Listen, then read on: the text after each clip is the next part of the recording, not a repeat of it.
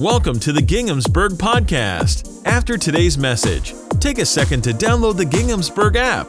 It's the best way to find out about and engage with what's happening at Ginghamsburg. We hope the following message helps you activate your faith and take the next step in your journey with Jesus. Amen. Can we give the praise team a round of applause, please?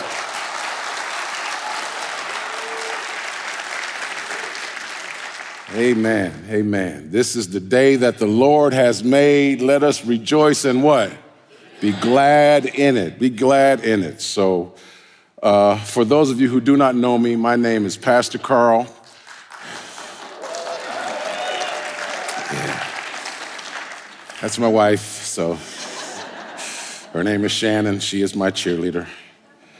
My name is Pastor Karl, and I am the lead pastor of our Fort McKinley campus of Ginghamsburg Church. It is an absolute privilege to be here with you today. I haven't been here for a few months, and that is because we are working hard at Fort McKinley. And in order for some of these changes to happen, the pastor has to be in the building. So uh, I, I want you to know, though, that we're growing at Fort McKinley. Our giving is increasing, our participation is more. We have more servants than we've had in a long time at Fort McKinley, and they are engaged and empowered to do the work of the Lord. So I just give Fort McKinley a round of applause for how great they are. But again, wonderful to be here. I'm not here as much as I'd like to be, but again, God has me working pretty hard. So keep us lifted up in prayer. Now, can we just get into it? Because I'm kind of ready to go. You guys all right with that? Okay. So we're in this sermon series right now, and it is entitled Jesus Is. During this sermon series, we've looked at the character of Jesus over the last four weeks. In week one, we found out that Jesus was a carpenter. Of all the character traits that Jesus has demonstrated to us, a carpenter, I know it was for me, a carpenter may seem like a bit of a letdown until we consider that a carpenter's job is to create. A carpenter's job is to refurbish. And a carpenter's job is to make something old new again. A carpenter can take a hot mess and make it beautiful once more, amen? How many of us are glad that Jesus is a carpenter this morning? Amen. In week two, we discussed that Jesus is a teacher, that a carpenter from Nazareth would become known as the master teacher and the greatest teacher who ever lived. Good teachers. Good teachers understand that the dreams of our lives begins with a good teacher who believes in you, who tugs and pushes and leads you on to the next plateau sometimes poking you with a sharp stick called truth. If you were to look back over your life, you would realize that this is exactly what Jesus has been doing for you and for me this entire time by believing in you, by pushing you, by leading you, and by pricking your heart with the truth. Last week, the topic was Jesus is a healer. This one resounded with me because has anybody ever been sick before? Right? Has anybody ever had some financial difficulties that you thought you couldn't overcome? Has anyone here ever had a relationship that just fell apart? Has anyone here ever had a broken heart as you grieve the loss of a loved one? I know Jesus to be the healer that he is because if it weren't for the healing ministry of Jesus, I and many of us would not be in this room today. Amen. It is Jesus' healing ministry that allowed us to keep moving on in life. And today I can say that we have been healed. Amen. For our time this week, our topic is that Jesus is a prophet. A prophet. The gospel writers say a whole lot about prophets and prophecy. Their understanding of who these people were and the nature of the phenomenon is primarily informed by the Old Testament. Old Testament prophets were people who had a special encounter with God and who, as a result, received a message directly from God. This message may have come to them in different ways, possibly through dreams, visions, moments of ecstasy, external or internal voices, but the word was always God's and never the prophet's. The word of the Lord through the prophet took many forms. Sometimes prophets predicted what was yet to come, but the word itself, to prophesy, does not in itself mean to predict the future. It does not. Its primary meaning is simply to do the work of a prophet, which was to be God's spokesperson. A prophet is God's spokesperson. Spokesperson. The prophets themselves were of various kinds and from different walks of life. Some of them were itinerants, like Elijah and Elisha, holy men and miracle workers. Some were ecstatics. Some gathered around a prominent person to form groups, and still others stood outside of the social structures of their day, acting as reformers who called Israel back to the covenant God had made with them.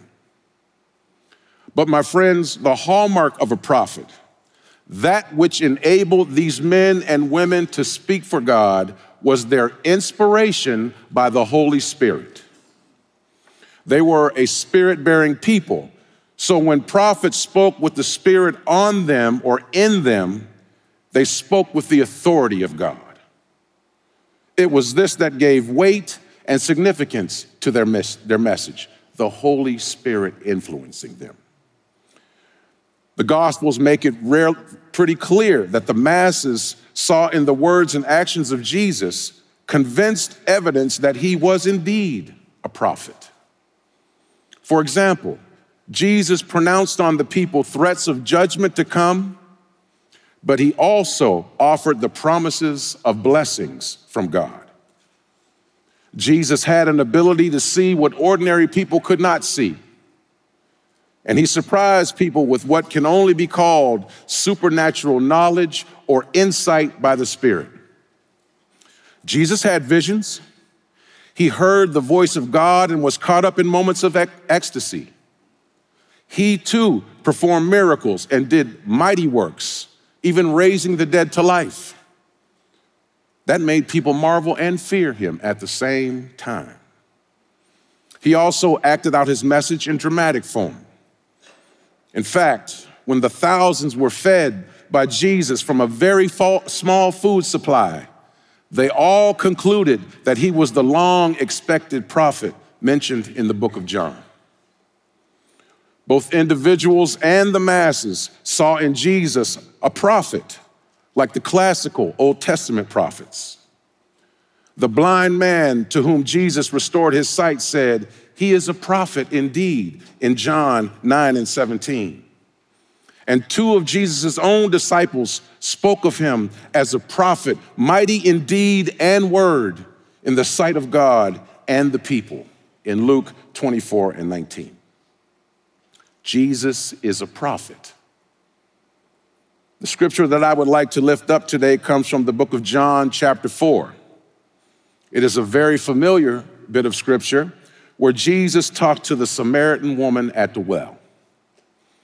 This is a familiar story, and we've preached it a number of times, but if you preach this message 10 times, you're gonna get 10 different topics because there's so much richness in this story. To recap the story, Jesus was leaving Judea to go back to Galilee, but he went through Samaria to get there. So Jesus is literally on a trip a trip that normally every Jew would go all the way around Samaria to get to their destination. But this is Jesus. He walked on a straight line, just like he's calling us to walk on a straight line, to encounter people who may not look like us, act like us, vote like us, live where we live, etc. Jesus is a rule breaker. I love breaking rules. I don't know if you guys know this or not. I'm not talking about laws. I'm talking about these phony social rules that I don't know who said that I'm not allowed to talk to people that don't look like me. I'm not allowed to talk to people who are homeless. I'm not allowed to talk to people who are in Narcotics Anonymous and Alcoholics Anonymous. I'm not allowed to deal with and encounter people who are, who are working through addiction. That phony rule that somebody wrote that says the only people I can talk to have to look like me. I'm breaking rules. I'm breaking rules mainly because Jesus broke them. I'm breaking rules.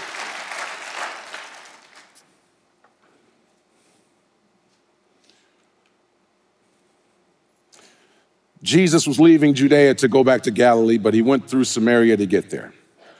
Now, some context Samaritans and Jews had a very polemic relationship with each other for centuries. Polemic, meaning hostile. They were at war. Polemic. They detested each other, but of course, that doesn't stop Jesus from going there on his travels to Galilee. Tired from the journey, he sat down by the well as it was about noon, tired from the journey. We're talking about Jesus, all God and all human, and Jesus gets tired. You know what that tells me, church? Jesus knows what tired feels like. He knows how you feel when you get tired from your journey. So don't think that because God has called you and given you some gifts and has spurred you on, don't think you don't need a break along your journey sometimes. Sometimes we need rest. Sometimes we need relaxation. And if Jesus got tired and had to sit down, maybe when we get tired on our journey, we need to sit down too. Amen? There's nothing wrong with taking a rest, just don't rest forever. Right? If Jesus got tired and took a rest, what should that tell us? Maybe we need to take a rest right now. Maybe some of our journeys have gotten so long, so long and arduous that it's time for us to slow down a little bit and take a rest.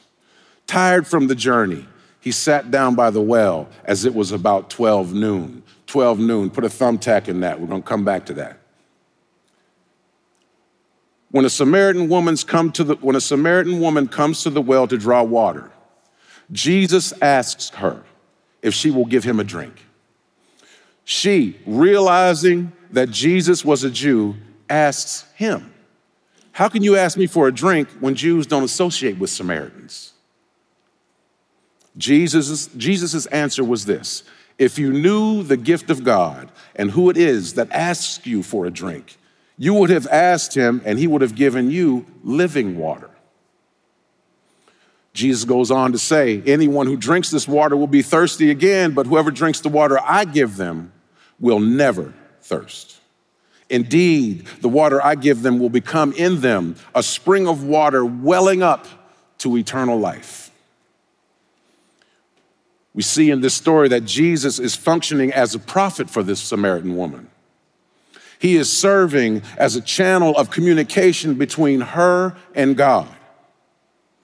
Then Jesus goes deeper with this conversation by saying, Go call your husband and come back. You guys know this part, right? Her reply was, begrudgingly probably, I have no husband. I have no husband. Which is when Jesus says very prophetically, You are right when you say you have no husband. The fact is, You've had five husbands, and the man you're with now is not your husband. What you have said is quite true. So Jesus tests this woman, and guess what? She tells the truth to him. He puts her in a hard, conversa- hard conversation, and she is honest and vulnerable before the Lord.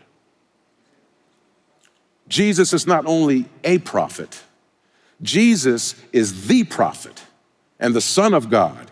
He can be trusted because of his relationship to God. How many of us know some prophets can't be trusted? I give you an example. You guys remember Miss Cleo? The Jamaican lady who would give you love advice for a small fortune in phone costs. Every time that commercial came on, I used to be like, well, that's who you don't follow. We have to be aware of false prophets because they exist. But I'm talking about the prophet in Jesus. This scripture demonstrates that if you want to receive the blessing of prophecy over your life, prophecy that can set you free, we must become vulnerable in front of Jesus.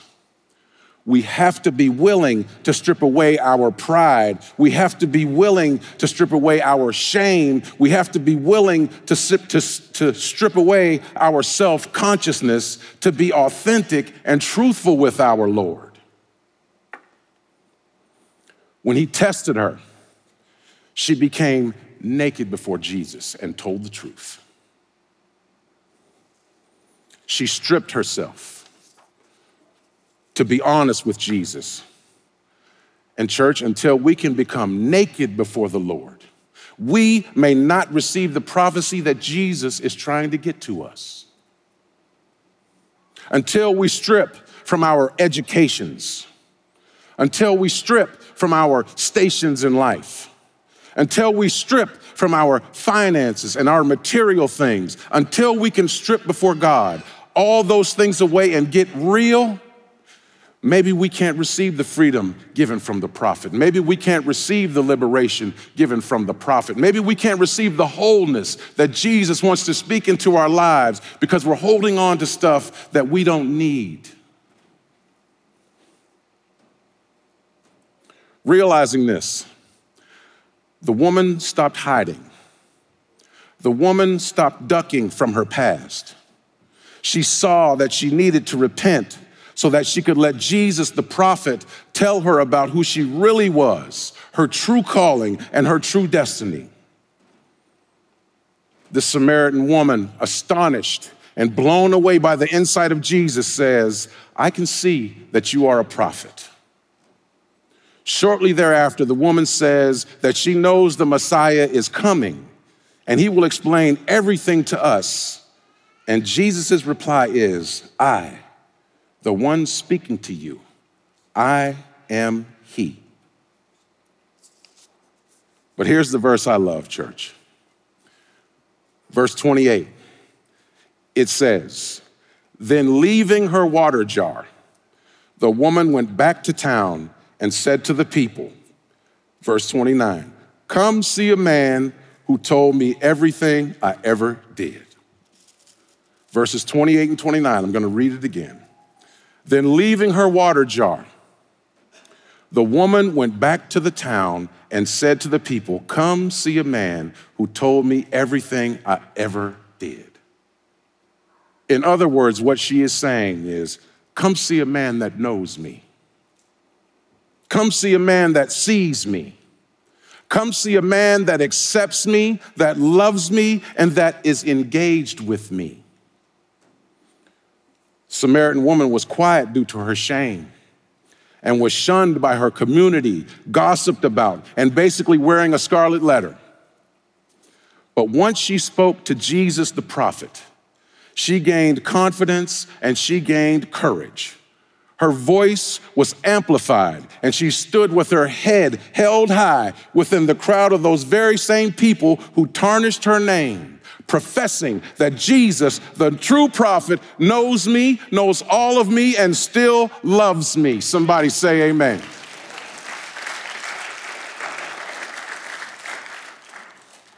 She left her past behind she left that water jug behind and became the first person in the Gospels to preach a sermon on Jesus. And guess what? Her sermon topic was this He knows me. He knows me. He knows that I've had five husbands.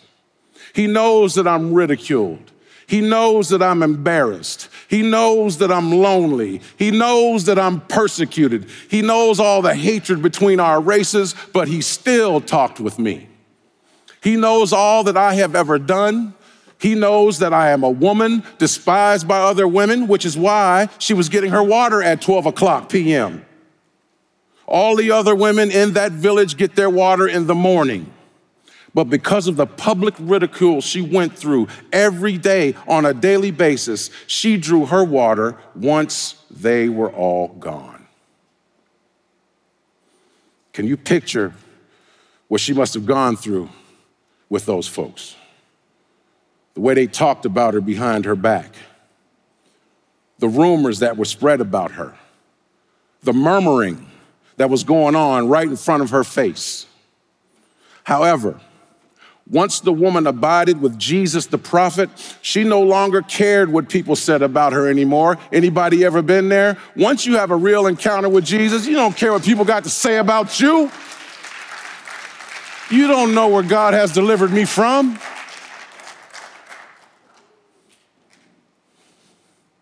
Something happens when you have a real encounter with Jesus the prophet. You stop being worried about things that just aren't important. Stuff starts falling off of you. You start to prioritize the things in your life. That's what happened to this lady. She instantly realized who she was and whose she was.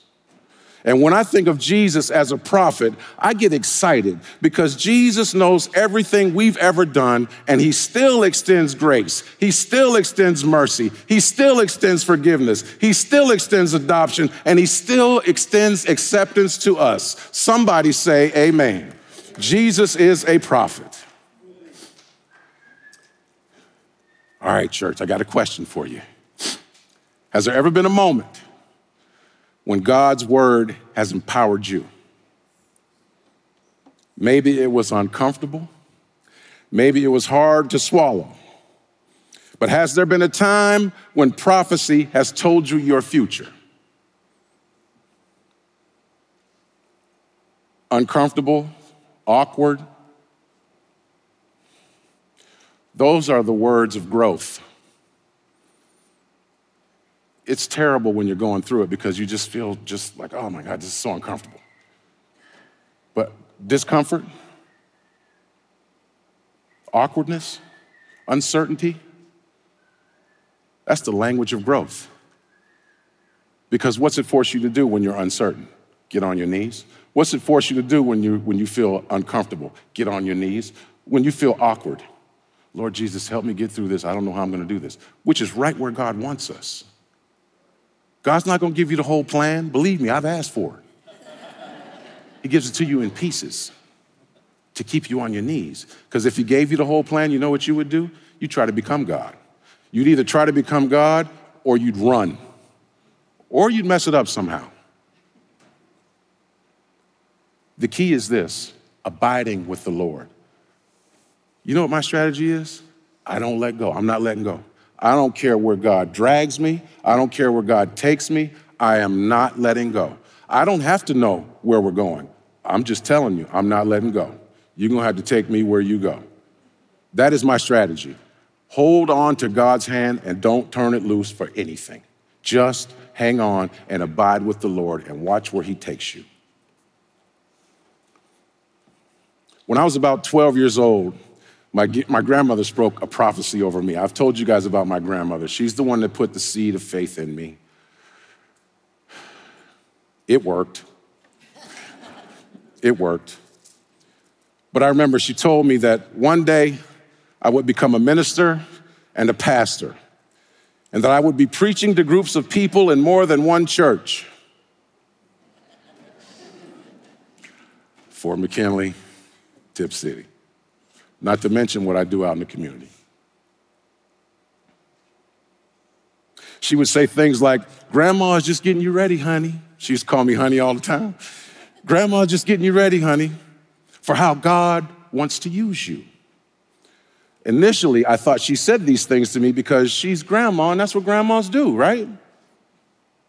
Grandmas are always encouraging their grandkids. I figured she was just doing that for me. But at the same time, I knew where her inspiration was coming from. And I also realized that she wasn't saying this to my two older brothers and my sister, it was just me.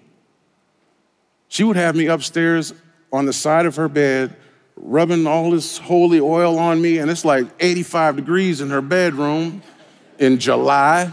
And, uh, you know, I come back down the steps staggering and all greasy and sweaty. You know, I'm like, Grandma, I'm, I'm trying to play some kickball or something. Can I, you know, how come nobody else has to do this? She was always like, Karl, I'm just getting you ready. I'm just getting you ready. I trusted her word to me because of her strong relationship with Jesus, but I was also, I was also thinking to myself, how is all this going to happen? I wasn't getting all A's on my report card. I was misbehaving in school. I call it youthful exuberance. My father didn't appreciate the term, but my homework wasn't always done. My chores around the house weren't finished. I was an average athlete, and there was nothing necessarily sparkling about me. I didn't feel worthy of such a future, and I couldn't see how to get there. Caused me a lot of trepidation, and, and I struggled with this word that my grandmother gave me. I felt like the prophets of old. Moses tried to run, Jonah tried to run. A whale swallowed him for. I, I mean, I get it. I wanted to run too because I just couldn't see it. I know me. And I know what you require, some of what you require. It just doesn't match up. In talking with my grandmother about all of this, she said to me, I know you're struggling with this, honey, and you may, you may be tempted to reject this prophecy over your life. But God knows your past and where you have fallen short. God knows your present and where you're frustrated today. But, honey, God knows your future. In other words, God knows everything I have ever done in my life, yet He sees me. Jesus is a prophet. So if you fast forward it to 35 years afterwards, I am doing exactly what God told my grandmother I would be doing with my life. And if Fort McKinley is the last job I take, let it be so. This was prophesied to me when I was 12. And look at me. Look, I'm standing before you. Jesus is a prophet. Somebody say amen. When we read this story and consider this woman who had five husbands, we tend to make some assumptions and some generalizations about her, just like the other women at the well.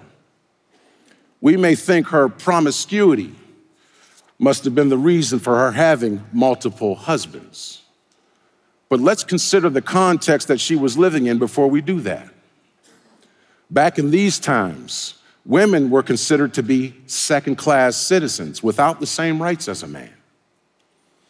And if a woman got married and her husband died, she was simply passed on to the next brother in that family's lineage. This could have happened to her not once, but possibly five times. That's got to be a tough message to receive. But that changes how we read this story. Am I, am I right about it? But the good news is that it doesn't change how Jesus reads the story. Jesus, the prophet, knows it all because he knows everything we've ever done, seeing us and still accepting us as his children. Back in this day, a woman didn't he even have the legal authority to divorce her husband. You were just in a loveless marriage. What kind of existence is that? Doesn't that change how we read this story? I'm glad that Jesus knows our context too, because otherwise we would read things into our lives and other people's lives that simply don't belong there. In the Old Testament, Moses prophesied that another prophet was coming. He said in Deuteronomy 18 and 15, The Lord your God will raise up for you a prophet like me from among your own brothers. You must listen to him. Verse 17 continues The Lord said to me, What they say is good. I will raise up a prophet like you from among their brothers. I will put my words in his mouth, and he will tell them everything I commanded him. If anyone does not listen to my words that the prophet speaks in my name, I myself will call him into account. Now, why is this exciting? It's exciting because this prophecy was fulfilled through Jesus Christ, whose life, death, and resurrection we celebrate this Lenten season. Moses predicted that God would send a prophet to his people to speak God's word and to save God's people. And Jesus was sent by God to tell the world God's message of salvation, and he is still doing the same today in the lives of his people. Jesus is many things to many people. He's a martyr, a philosopher, a moral example, and from our sermon series, he's a carpenter, a teacher, and a healer. To some, he is a stumbling block, a myth, and a challenge. He's a priest, he's a king, he's a lamb, and a mystery to some. But to those who are seeking God's word and God's will, Jesus is a prophet. Not just a prophet, but the prophet, and the most perfect and complete manifestation of God's word. Is it any wonder that in the book of John, Jesus is called the Word? If you want to know what God wants you to know and do, you only need to look at his prophet, the very word of God. The word that he gives us through Jesus is nothing more than joy and life and salvation. That message that Jesus brings is not about judgment and punishment, but it is about grace and salvation. The law that Jesus gives us from God is not burdensome or arbitrary, but perfect and beautiful. The word that Jesus proclaims from God is that God loves us and desires to reconcile us to Him so that we can live forever with Him in joyous worship. Jesus the prophet wants us to be liberated. Jesus the prophet wants us to be free from the cares and the worries of this world. He wants us to rely on Him, to cast our burdens on Him. So I say to you, my friends, give it to Him because He is the prophet and He knows our past, He knows our present, and He knows our glorious future. Through Christ, we hear forgiveness. Through Christ, we hear mercy. Through Christ, we hear adoption. Through Christ, we hear life everlasting. And through Christ, in the end, guess what we also hear? We also hear that we win. Look at this, church. Look at this. We have God, the vine dresser. We have Jesus, the prophet. We have the Holy Spirit, who is the comforter that offers us guidance and leadership and direction. We have one another we are set up to win. All we have to do is walk it out.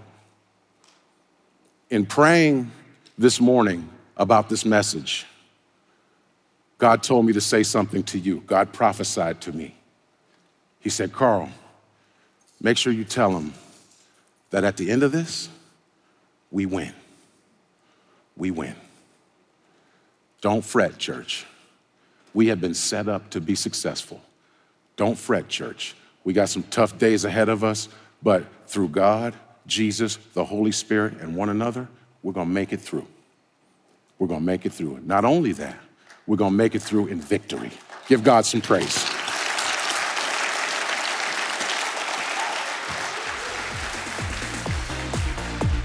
I hope you enjoyed today's message. I've got two invitations for you before you go. First, subscribe to our podcast so it shows up in your feed every week. And if today's message inspired you and you'd like more people to hear it, you can give a financial gift through the Ginghamsburg app or online at ginghamsburg.org.